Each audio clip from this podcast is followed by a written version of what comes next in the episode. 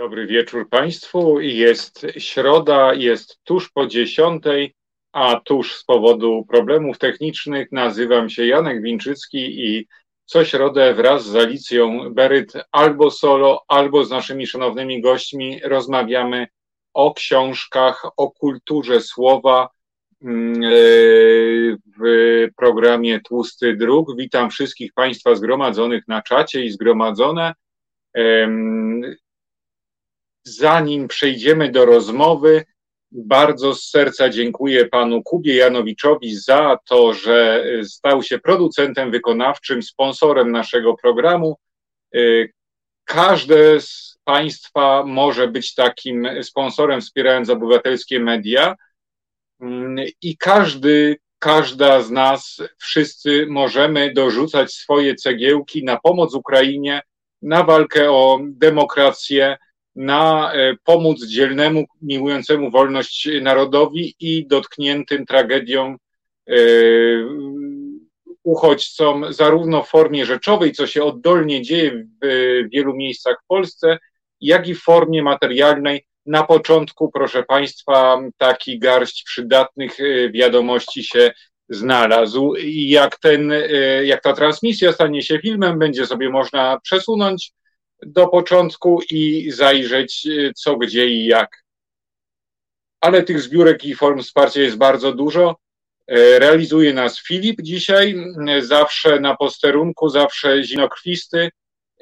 Ja natomiast wytłumaczę się przed Państwem i trochę przeproszę. Będę dzisiaj uzupełniał płyny z kubka termicznego ze względu na to, że przypałętało się do mnie jakieś wiosenne choróbsko.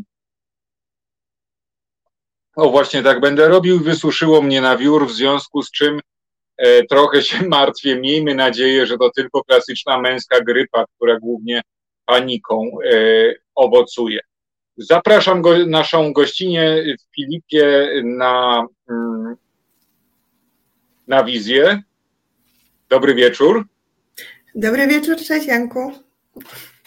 Super jakość połączenia, jest to gorąca linia Stambuł-Kraków. Naszą gościnią jest Ewelina Sasin. Jesteśmy w samym centrum Stambułu, w azjatyckiej dzielnicy Stambułu. Przypomnę, że jest europejska i azjatycka, ja mieszkam po azjatyckiej. I tutaj nastąpi bardzo długie wymienianie profesji, zasług, talentów, rzeczy, którymi się zajmowałaś, bo często bywa tak, że nasi goście są ludźmi wielu pasji, wielu talentów, wielu zawodów. Natomiast jesteś absolutną rekordzistką. Ja tak sobie aż musiałem wypisać na kartce z wykształcenia polonistka, kulturoznawczyni i wykształcona klasycznie gitarzystka.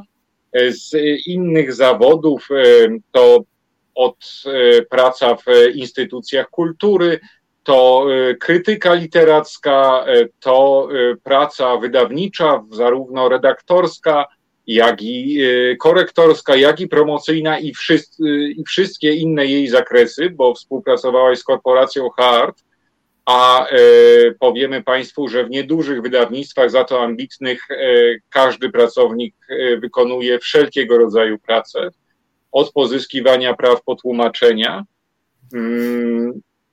Od wielu lat zajmujesz się także glottodydaktyką. Ja bardzo lubię powtarzać to słowo ze względu na jego fonetyczny urok, ale mówiąc najkrócej, uczeniem polskiego jako obcego. Tak, to prawda. Zajmuję się tym od 2015 roku, więc już 7 lat. I przez ostatnie 5 lat głównie uczyłam w Krakowie, w różnych korporacjach, które tam zaistniały, w kilku szkołach językowych. No i teraz zmieniłam kraj dokładnie od półtora roku. Jestem w Stambule.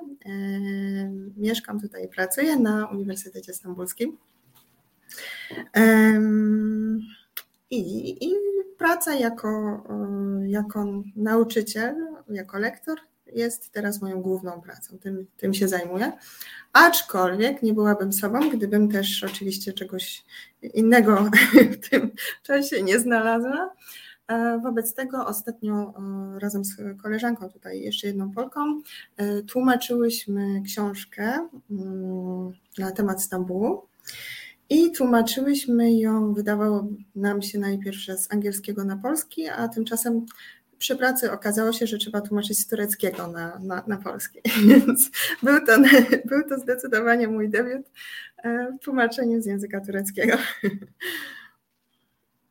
Jesteś też zapaloną podróżniczką, ale chciałem się zapytać, dlaczego przy tak wielu talentach zdecydowałaś się na tą poważnie brzmiącą i prawdopodobnie, tutaj zapytam jako laik, szalenie trudną w obsłudze glottodydaktykę, nauczanie polskiego?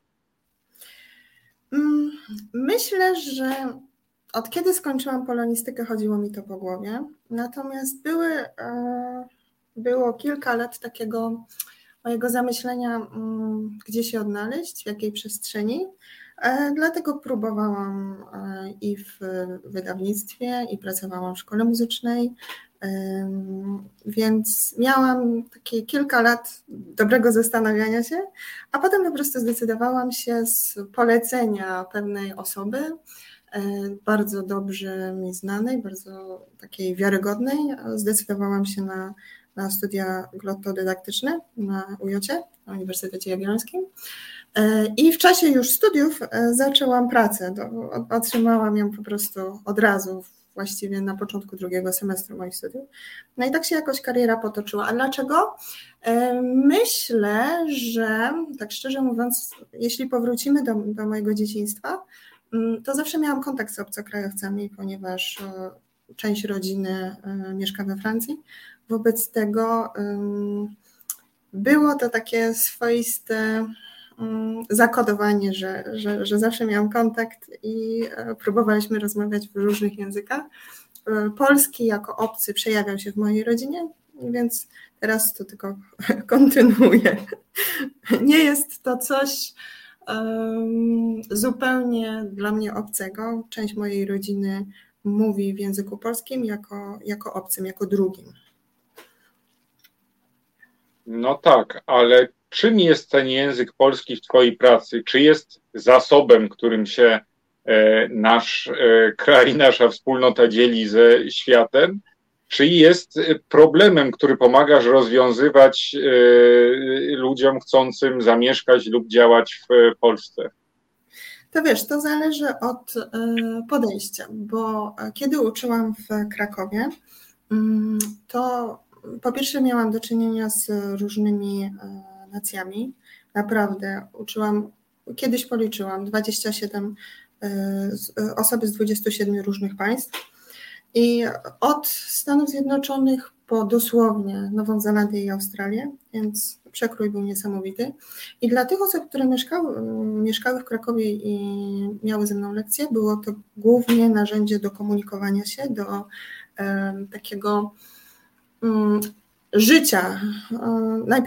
Najprostsze sytuacje w Polsce, jakie są, to znaczy komunikacja z urzędem, zakup biletu, znalezienie mieszkania, pobyt w szpitalu, jakieś wytłumaczenie na przykład wypadku, co się stało na drodze. Więc to było narzędzie głównie komunikacyjne. A teraz moja perspektywa się zmieniła, ponieważ uczę wyłącznie Turków, to jest bardzo duża zmiana. Nigdy nie miałam tak monolitycznych grup jak teraz. Jestem jedynym obcokrajowcem tutaj w tej grupie, którą prowadzę.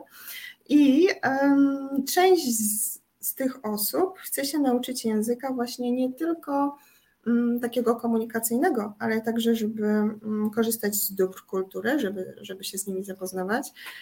Część się uczy z pasji, część na przykład widzi w tym możliwość nawet nie takiego dłuższego wyjazdu do Polski, bo umówmy się, mam teraz kontakt z osobami, które są w przedziale wiekowym 18-22, tak bym powiedziała. Oczywiście zdarzają się przypadki, że są osoby starsze, no ale głównie to jednak bardzo młodzi ludzie.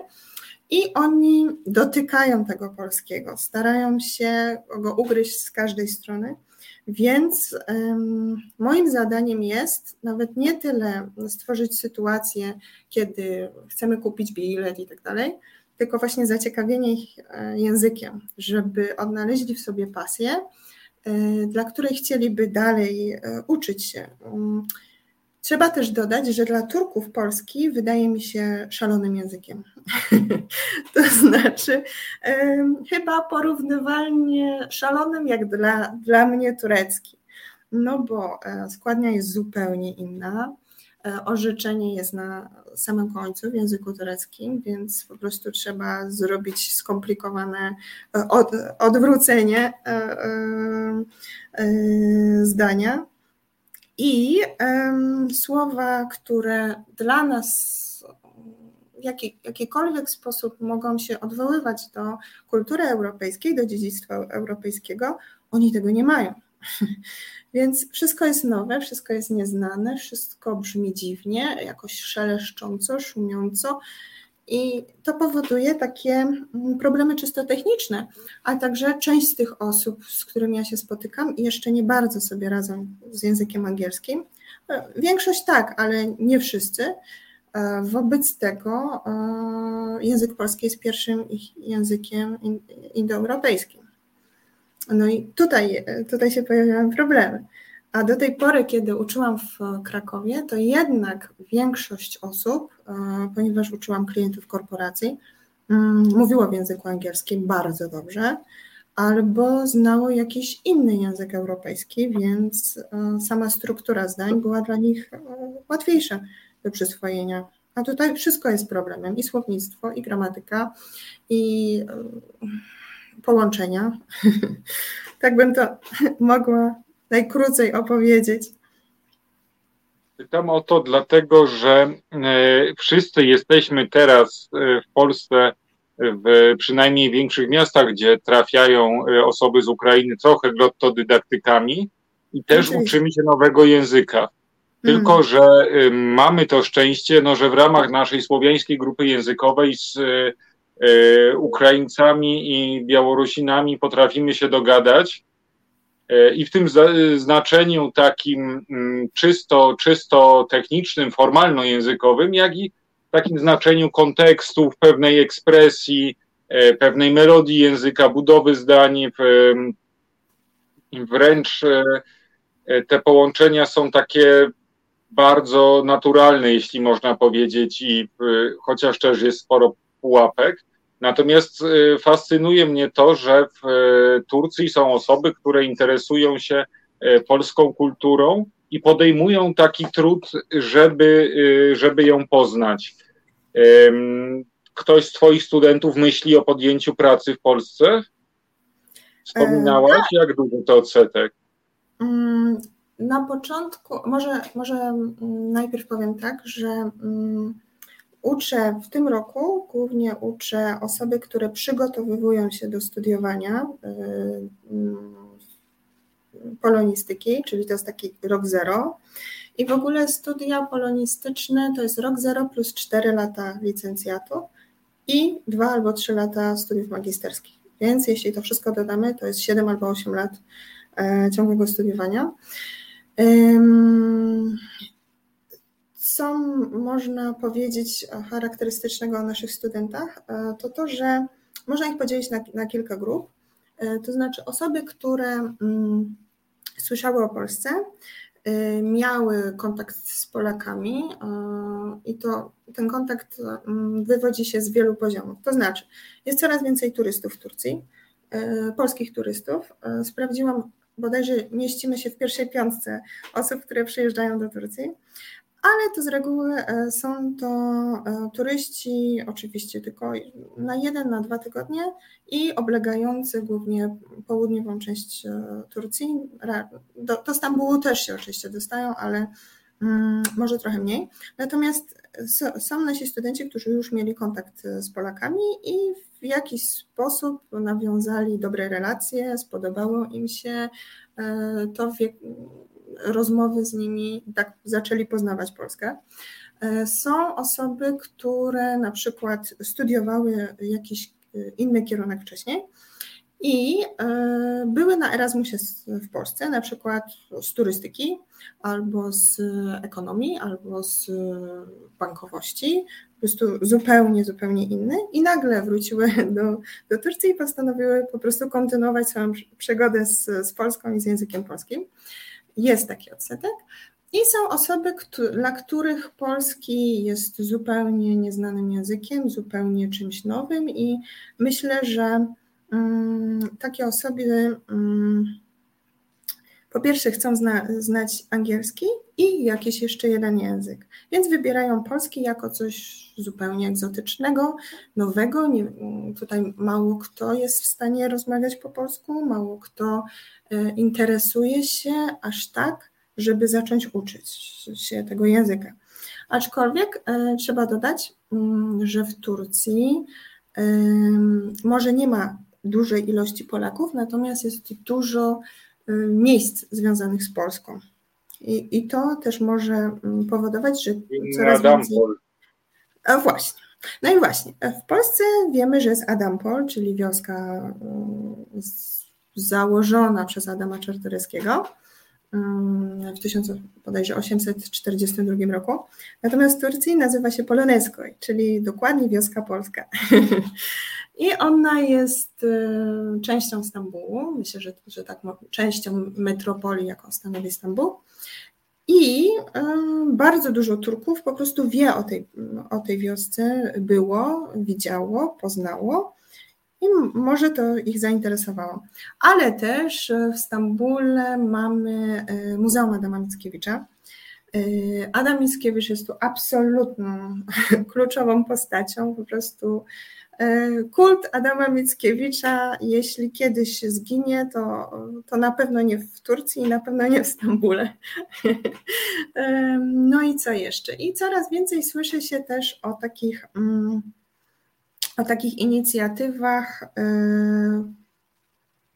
powiedziałabym, politycznych, to znaczy coraz więcej mamy relacji, na przykład, nie wiem, czy dotarła, pewnie tak, do Was informacja, że dzisiaj prezydent Polski jest w Turcji, ma spotkanie z prezydentem Erdoganem, natomiast też są różne zawierane umowy handlowe.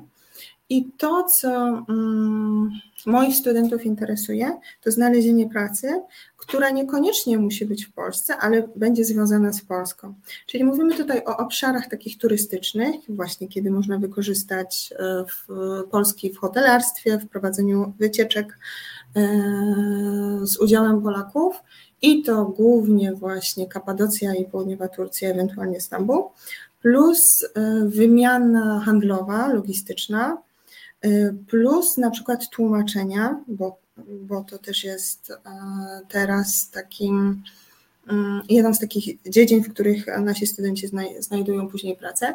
Więc niekoniecznie oni myślą o wyjeździe do Polski, aczkolwiek chyba, no, mam informację z poniedziałku, że jakieś 95% moich studentów chciałaby chociaż przyjechać na Erasmusa, zobaczyć tą Polskę, bo umówmy się, z iloma Polakami mają kontakt nasi studenci?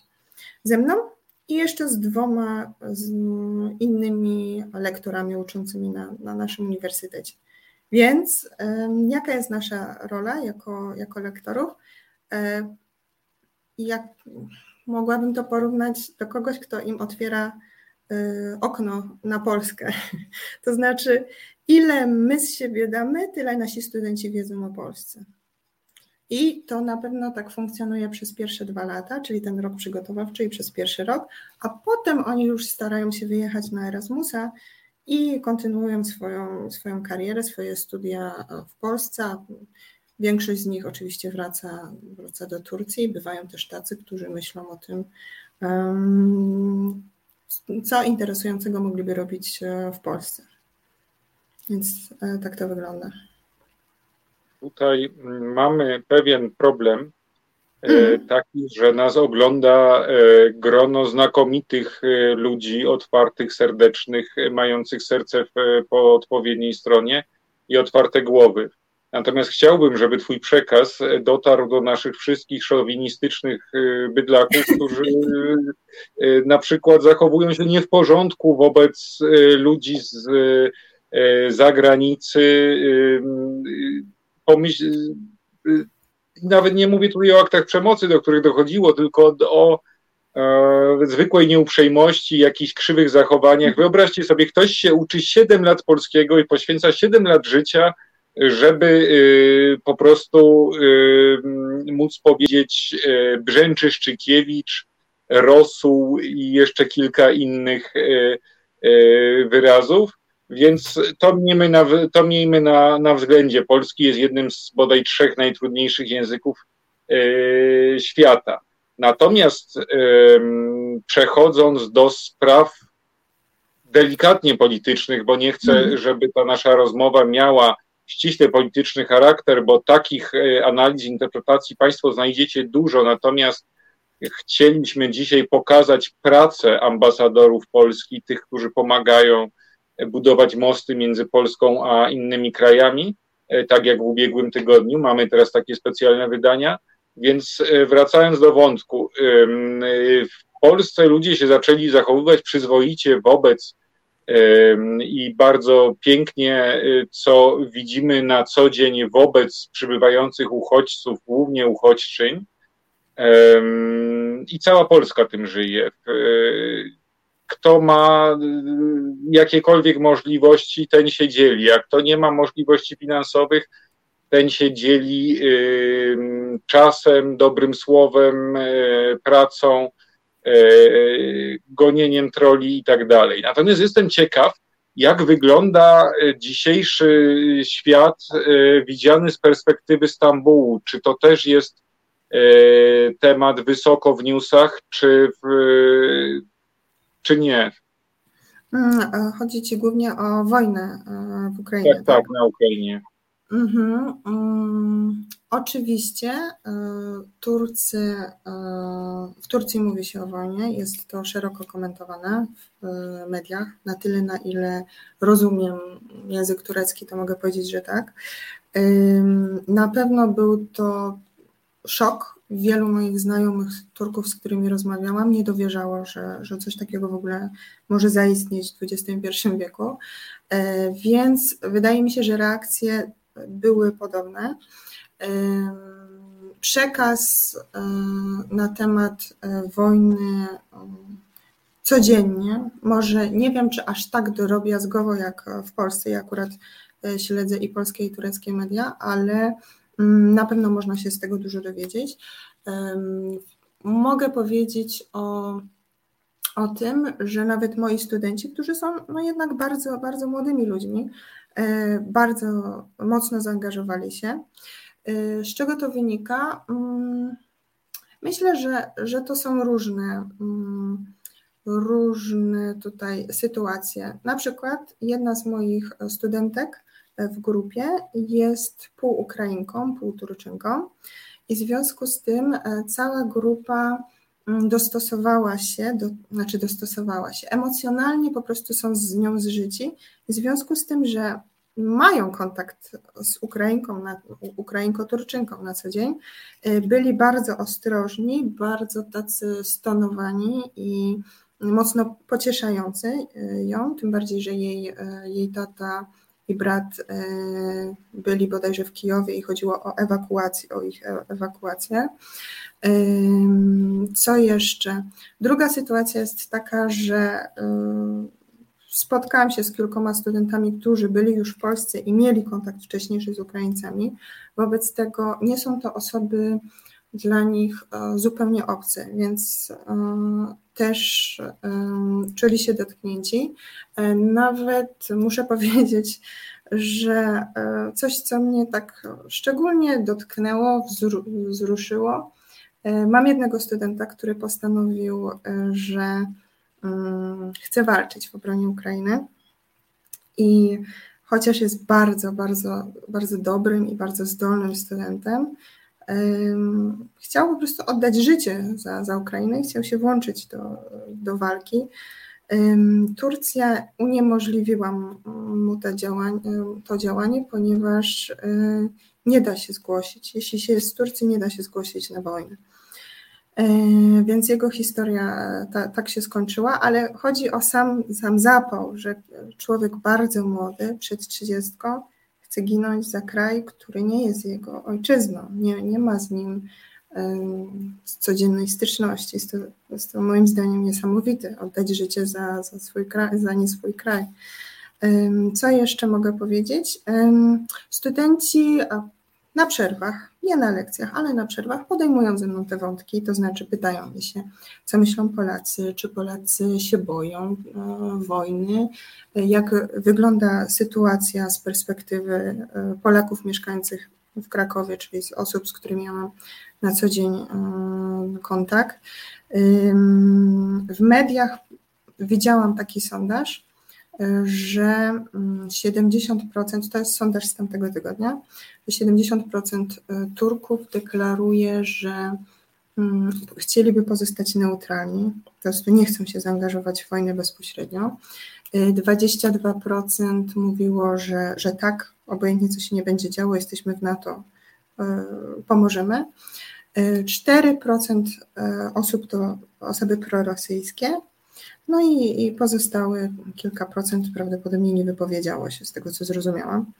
Więc wsparcie dla Ukrainy ze strony społeczeństwa tureckiego jest jak najbardziej. Nawet jeśli chcą pozostać neutralni, to jednak pomoc humanitarna jest też tutaj wysyłana. I Turcja, nie wiem jak to jest w tym tygodniu, no bo to wszystko się zmienia, jest bardzo dynamiczne, ale w tamtym tygodniu wiem, że było powiedziane, że przyjęła 20 000 uchodźców, których ulokowali na zachodzie kraju. I co jeszcze mogę powiedzieć? Militarnie nie słyszałam o tym, żeby wysyłali.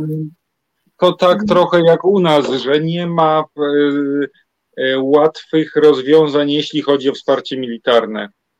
Tak, ale z drugiej strony rozmawiając prywatnie z Turkami, słyszę takie głosy, że są bardzo dumni z tego, że Ukraina jednak ma drony, że jednak Ukrainie umożliwili kupno tureckich dronów, które teraz są faktycznie kluczowe, bo jednak ciągle słyszy się, nawet z przekazów polskich, że te drony rozbijają czołgi, że niszczą czołgi, niszczą.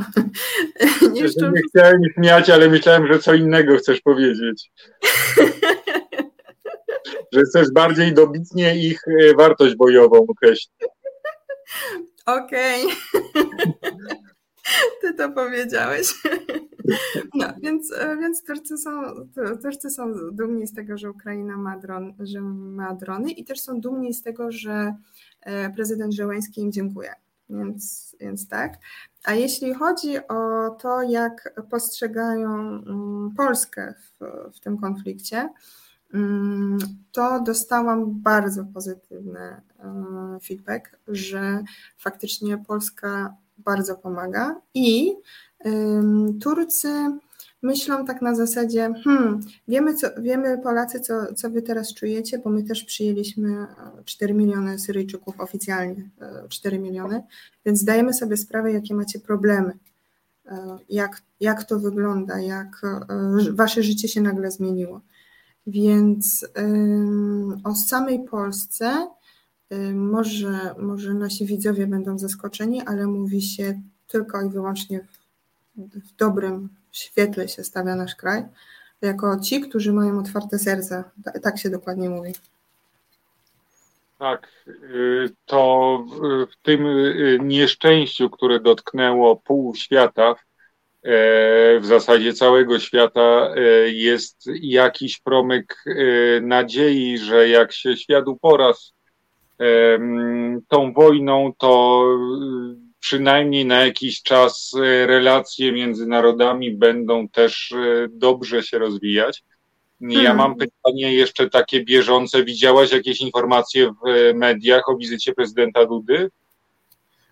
Tak.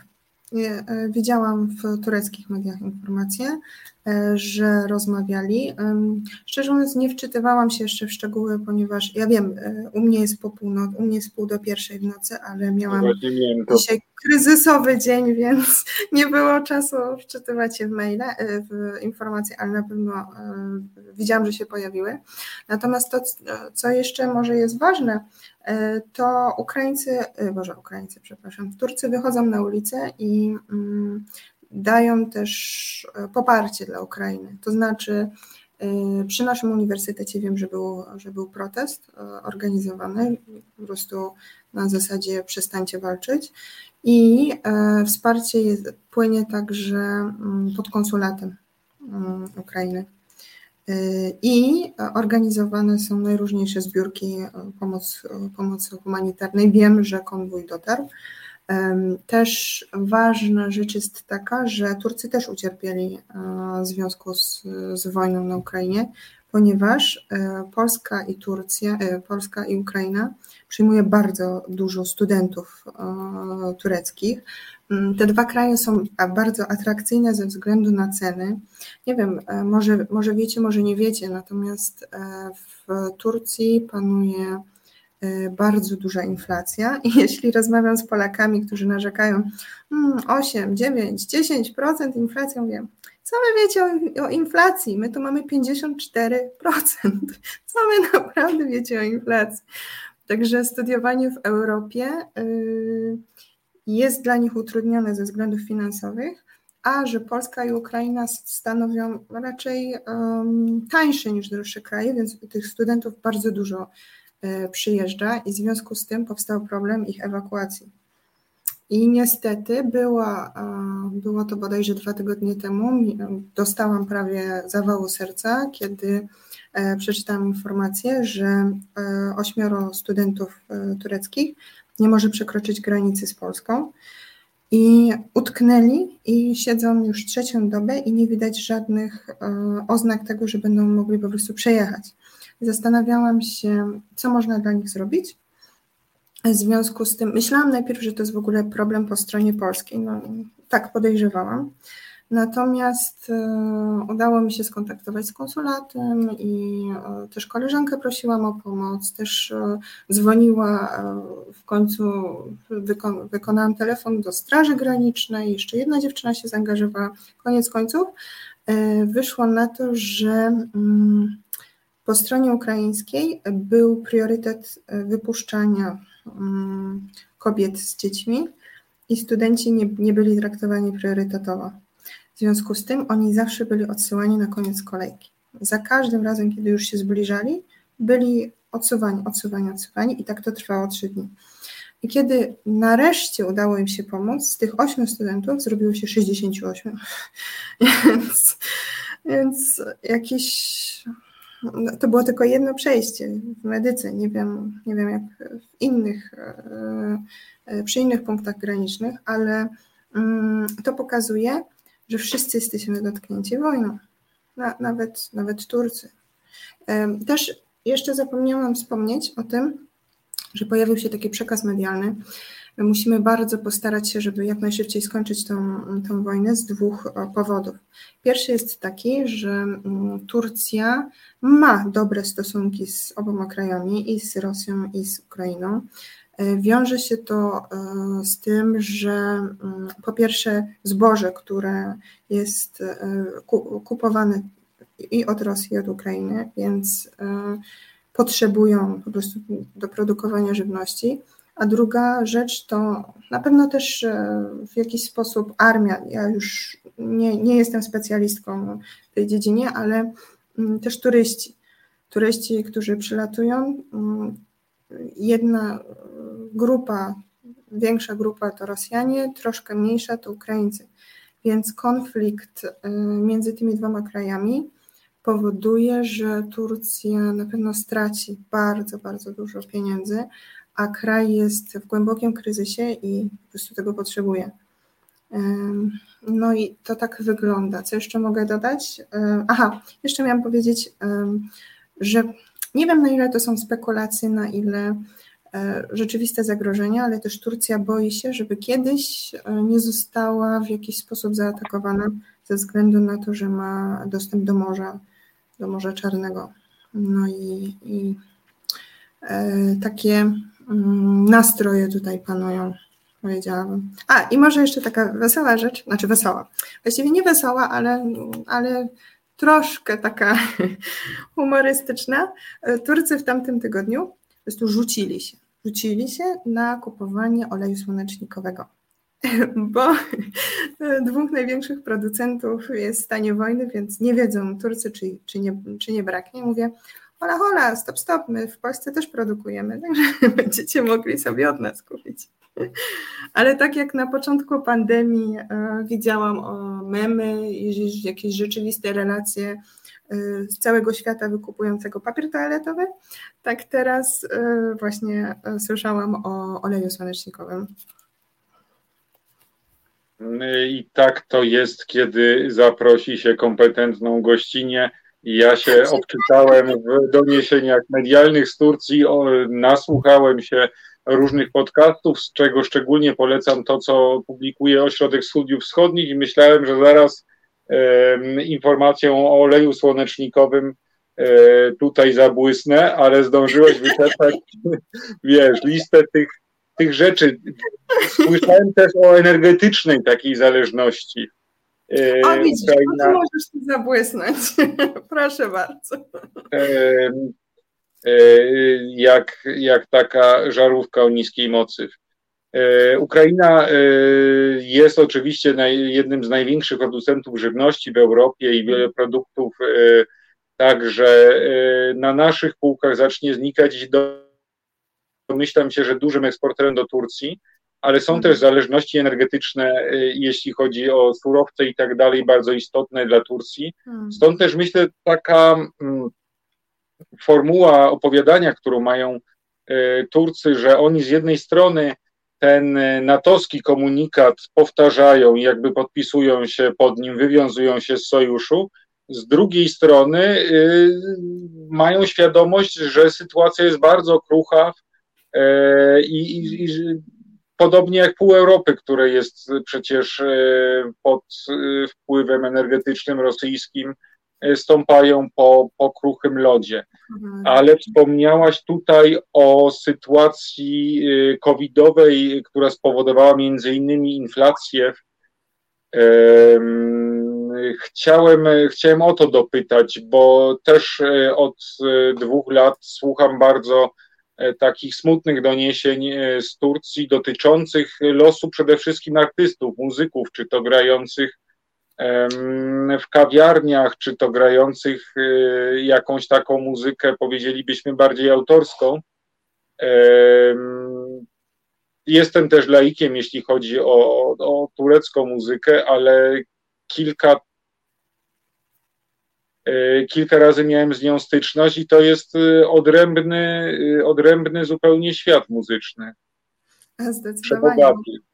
W ogóle trzeba zacząć od tego, że nawet w takich trudnych czasach covidowych jednak istnieli muzycy grający na ulicach, nie było to zabronione, a wręcz jest to rzeczą zupełnie normalną, kiedy wsiadasz na prom i płyniesz z jednej części Stambułu na drugą, tak jak ja akurat muszę przepłynąć z azjatyckiej na europejską, żeby dostać się do pracy, i właściwie codziennie słyszę jakiegoś innego muzyka, który wykonuje swoje albo autorskie utwory, albo też po prostu znane i lubiane przez wszystkich Turków. Powiedzmy, tak jak u nas trochę funkcjonuje dżem, tak u nich te takie standardy muzyki tureckiej.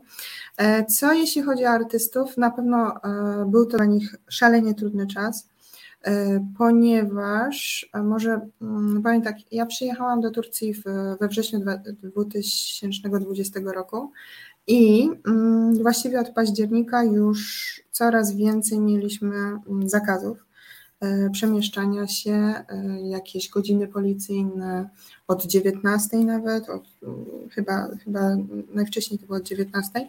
Natomiast jeśli chodzi o muzyków, to nie dość, że wszystkie kluby oczywiście były zamknięte, to też oni nie mogli w ogóle wykonywać swojego podstawowej funkcji, grać nigdzie, poza właśnie ulicą i poza jakimiś promami, także sytuacja była na pewno dramatyczna dla nich.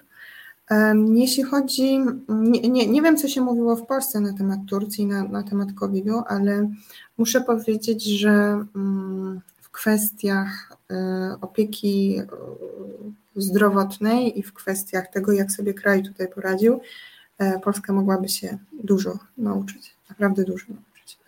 Możemy mówić o kryzysie w różnych odcieniach tureckich, natomiast ja jestem najlepszym tego przykładem, że turecka służba zdrowia działa bardzo, bardzo profesjonalnie i to, w jaki sposób społeczeństwo dostosowało się do sytuacji covidowej, jest moim zdaniem absolutnym fenomenem. To znaczy ludzie po prostu wzięli sobie na serio tę chorobę i faktycznie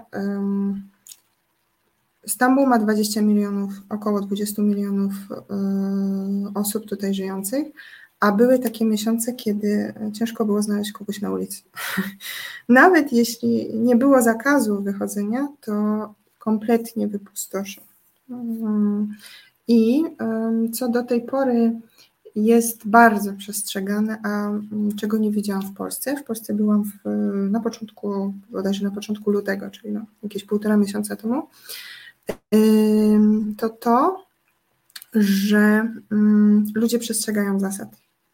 Naprawdę przestrzegają. I mimo, że mieliśmy tutaj 35 czy 40 stopni Celsjusza, to nosili maski. I do tej pory, jeśli nie masz maski w Marmaraju, to jest takie podwodne metro, to po prostu ludzie ci natychmiast zwrócą uwagę i powiedzą ci, przepraszam, ale gdzie ty masz maskę? Na przykład ja prowadzę zajęcia i moi studenci wszyscy mają maski. Jeśli ktoś nie ma, to ja mówię, gdzie masz? Przepraszam, włóż maskę natychmiast. Nie ma takich osób, które się buntują i powiedzą nie. Oni wiedzą, że inaczej ja nie będę prowadziła zajęć.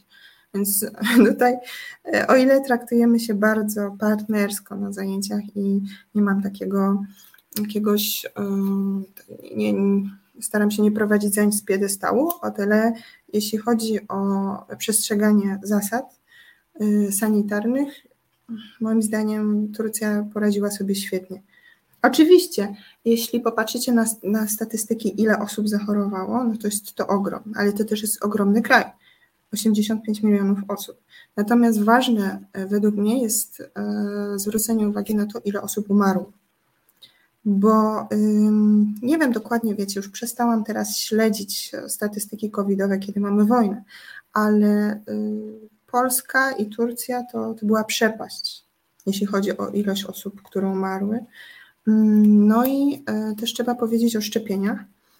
Dzisiaj nawet sprawdziłam, 67% osób jest zaszczepionych, ale musicie wiedzieć jeden ważny fakt, że część z tych osób przyjęła już 5 dawek.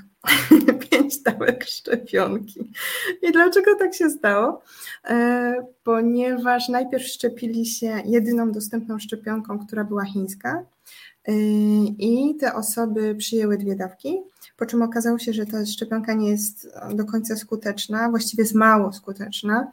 I kiedy pojawił się Pfizer, zwany tutaj Biontechem, to jest dokładnie to samo, ludzie musieli się doszczepić i ci, którzy przyjęli 2 dawki szczepionki, szczepili się kolejne 2 razy, a teraz 3 dawkę. Więc możemy się spotkać z osobami, które już są po 5 dawkach. Ja czekałam, aż Pfizer będzie dostępny. No i jako osoba, jako obcokrajowiec nie miałam tutaj specjalnych problemów z tym, żeby się zaszczepić. Więc tak to wygląda. I co jest jeszcze ważne, te osoby, które były takie trochę sceptyczne, szczepić się, nie szczepić, szczepić, nie szczepić i tacy bardzo protureccy poczekali, aż Turcja wyprodukuje swoją szczepionkę. Nazywa się ona Turkowak chyba, tak mi się wydaje, Turkowak. I teraz już nie ma wymówki, po prostu trzeba się szczepić. Więc tacy bardzo oporni przeczekali swoje, no ale wydaje mi się, że się to w miarę udało. Co jeszcze jest ważnego tutaj do powiedzenia na temat COVID? Chyba to, że wschodnia część Turcji jest mniej zaszczepiona niż zachodnia i niż Stambuł. No ale Stambuł to 1/4 kraju, więc jeśli chodzi o ludność, tak to mniej więcej wygląda. Ja muszę powiedzieć, że mi to bardzo imponuje. Ja słyszałem też gdzieś, wyczytałem w Michałkach, że w Niemczech w pracach badawczych byli zatrudnieni naukowcy pochodzący z Turcji, ale nie mogę sobie przypomnieć dokładnie brzmienia tej wiadomości. W każdym razie wiemy, że ma Turcja też na tym polu zasługi. Natomiast... A, to nie wiesz, to czekaj, przepraszam, że ci przerwę. To osoby, które wyprodukowały szczepionkę Pfizera, działały pod firmą BioNTech i to jest para turecka, która wyemigrowała do Niemiec i to oni stworzyli tą szczepionkę, to oni są jej założycielami. Nawet spodziewałam się, że mogą dostać Nobla. No nie wiem, może nie jest to aż taka zasługa. No może. Trudno mi powiedzieć. Ale to nie tylko siły intelektualne, naukowe, ale także ta postawa społeczna. Muszę powiedzieć, że tutaj bardzo mi miło słyszeć to, co opowiadałaś i zazdroszczę bardzo takiej obcowania z ludźmi, którzy są po prostu zdyscyplinowani i przestrzegają reguł i troszczą się o wspólne dobro. Tutaj nie chcę robić kazania oglądającym nas resetarianom, no bo my raczej mamy wspólną opinię w tej sprawie. Natomiast ja z kolei miałem wielokrotnie do czynienia z ludźmi, którzy zrobienie afery z tego, że nie założą tej maski, bo nie, zrobili sobie rodzaj takiego sportu. Teraz COVID się trochę zaczął cofać, trochę nasza uwaga się rozproszyła, bo mamy priorytet niesienia pomocy, mamy zagrożenia wojenne, wszystkie nasze myśli są w Ukrainie, więc łatwo się zapomnieć, a warto się pilnować, bo będą się pojawiały duże skupiska ludzi i tak dalej. To jest zupełnie oczywiste, ale... Tutaj znowu... Proszę? Mogę jeszcze coś dodać? Szybko. Jasne. Chciałam powiedzieć, że byłam wielokrotnie tutaj badana, czy przechodziłam COVID i patrząc na to, że mieszkam w 20-milionowym mieście, nigdy nie byłam. Nigdy. Więc to jest dosyć niesamowite, prawda? Z jednej strony, a z drugiej strony oczywiście są tacy studenci na przykład, którzy tak trochę próbują bojkotować i mówią, ale ja jestem 3 razy szczepiony. Kiedy ja nie byłam 3 razy szczepiona, odpowiadałam, halo, ty jesteś 3 razy szczepiony, ale ja jestem tylko 2. Bardzo proszę tutaj dbać o mnie, bo jeśli ja zachoruję, to wy nie będziecie mieli zajęć. I jak wy sobie poradzicie? I co wy sobie poradzicie beze mnie? Więc to od razu działa. A że to są kochani studenci, nazywajmy rzeczy po imieniu, więc oni tam się raczej słuchają. Także przychodzą do mnie grzecznie w maseczkach i nie ma z tym problemu. Natomiast tutaj też jest takie duże parcie na właśnie z zachowaniem dystansu społecznego na tyle, na ile to jest oczywiście możliwe przy tak dużym mieście, bo Turcy mają ogromny szacunek do osób starszych. Naprawdę, ogromny szacunek. I to wynika ze względów i religijnych, i kulturowych, więc po prostu każdy chyba by się źle czuł, gdyby zaraził swoją rodzinę, prawda? jakieś babcie, dziadków i tak dalej. Więc pod tym względem wydaje mi się, że głównie dlatego są zdyscyplinowani, że patrzą na te osoby starsze, żeby je uchronić. Sorry, że ci przerwałam. Nie, ja uwielbiam Cię słuchać. Mieliśmy taką kiedyś, to powiem Państwu na marginesie, wspólną przygodę. Robiliśmy, wspólnie redagowaliśmy numer kwartalnika HART i Ewelina zrobiła wywiad z Karoliną Bacą Pogorzelską, ekspertką od rynku węglowego. I był to tak bojowy wywiad, że ja go musiałem się sporo na temat górnictwa dokształcić, także zawsze chętnie słucham i zawsze się nowych rzeczy dowiaduję. I takie będzie moje pytanie na koniec tego naszego dzisiejszego spotkania, bo w sieci jest moda na takie różne polecajki, shortlisty. Czy jest coś, co ostatnio w Turcji zrobiło na Tobie wrażenie, jeśli chodzi o filmy, książki, płyty, coś takiego zgodnego z nazwą naszej audycji, tłustego, co warto sobie przyswoić? Dobrze, zastanówmy się. Jeśli chodzi o taką totalną świeżynkę, tylko musicie sobie Państwo sprawdzić, bo ja nie wiem... Nie mam dostępu do polskiego Netflixu, więc ja mogę to powiedzieć tylko z tureckiej perspektywy. Pojawił się bardzo dobry serial, nazywa się O Północy w Perapalas. Nie jest to na podstawie książki Charlesa Kinga, ale myślę, że warto zobaczyć, nawet z perspektywy osoby, która chciałaby obejrzeć stary Stambuł. Także jak najbardziej... Krótki serial na Netflixie. Druga rzecz, odkryłam niedawno, bardzo żałuję, że niedawno, ale jest turecki fotograf, właściwie był turecki fotograf, nazywa się Ara Güler i absolutnie wszystkim polecam, wszystkim tym, którzy się zachwycają fotografią profesjonalnie albo amatorsko, wszystkim tym, którzy by chcieli zobaczyć orientalny świat, wszystkim tym, którzy by chcieli, na przykład byli w Stambule, ale chcieliby zobaczyć zdjęcia z lat 50., 60., 70., totalnie inne miasto już mamy. I nawet muszę powiedzieć, że wysłałam jedno zdjęcie mojej siostrze i zapytałam jej się, gdzie jest zrobione to zdjęcie? Ona powiedziała Paryż, a to był Stambuł w latach 60. Po prostu ludzie tak ładnie ubrani, że moja siostra pomyliła z Paryżem, a nie było widać meczetów w tle, więc to było takie zaskakujące. Także Ara Güler. Jeśli chodzi o muzykę, co bym mogła polecić? Nie wiem, kogo znasz. Ja lubię Pinhani. To jest taki zespół, no nie nazwałabym go rockowym, ale w mniemaniu tureckim jest rockowy. Co jeszcze? Rozmawiałam dzisiaj z moim studentem, polecał Kolektiv Istanbul, więc coś łatwego do zapamiętania. Z jakichś książek, z pozycji. Na pewno większość jest dostępna po angielsku, niekoniecznie po polsku.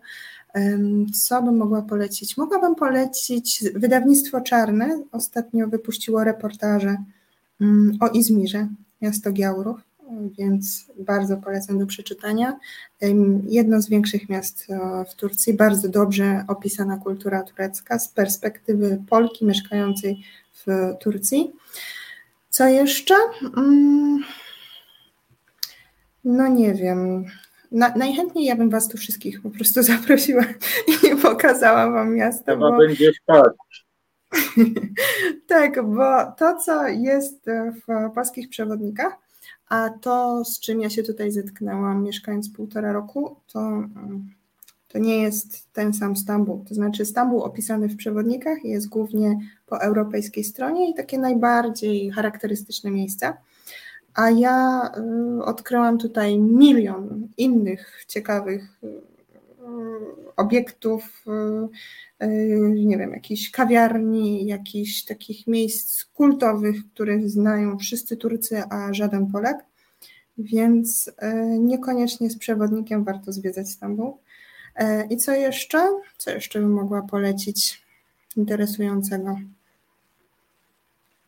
No, dla Polaków Turcja nie jest droga, więc jak najbardziej podróże. I może jeszcze widziałam przekład książki Elif Şafak. Może to jest raczej literatura kobieca, ale całkiem dobra.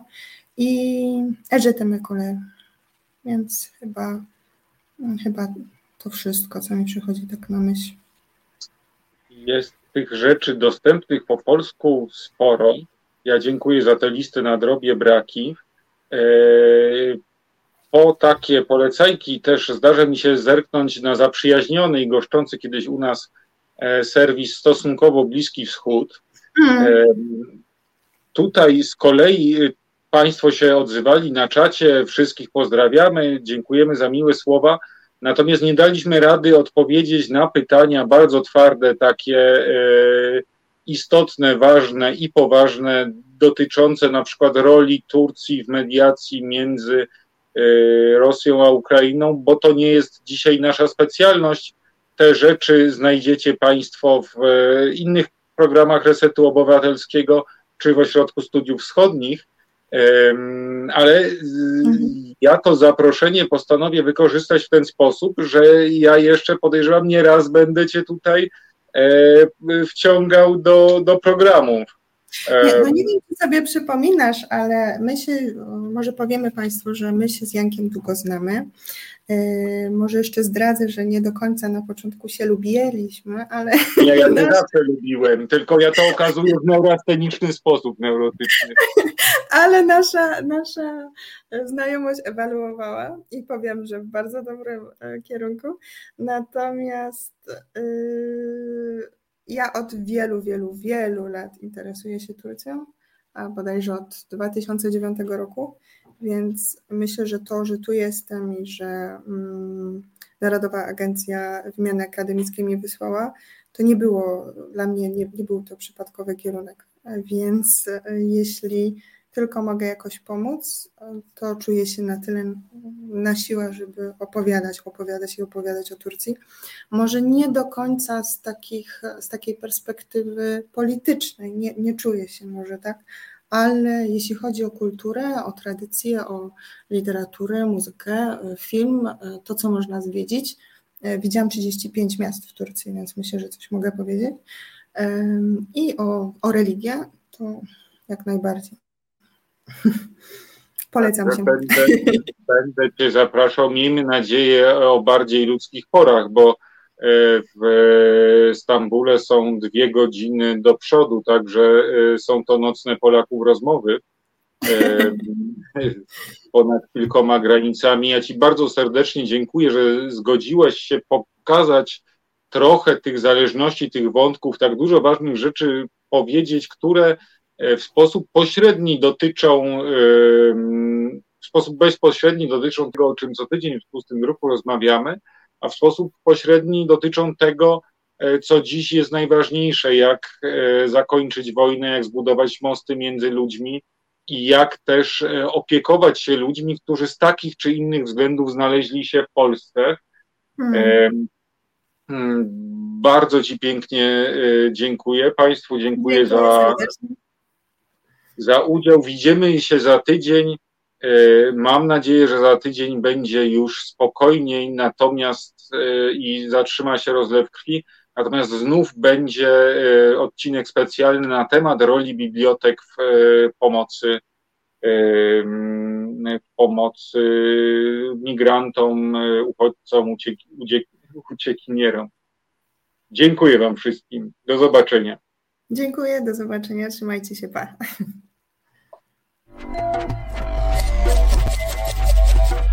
Reset Obywatelski.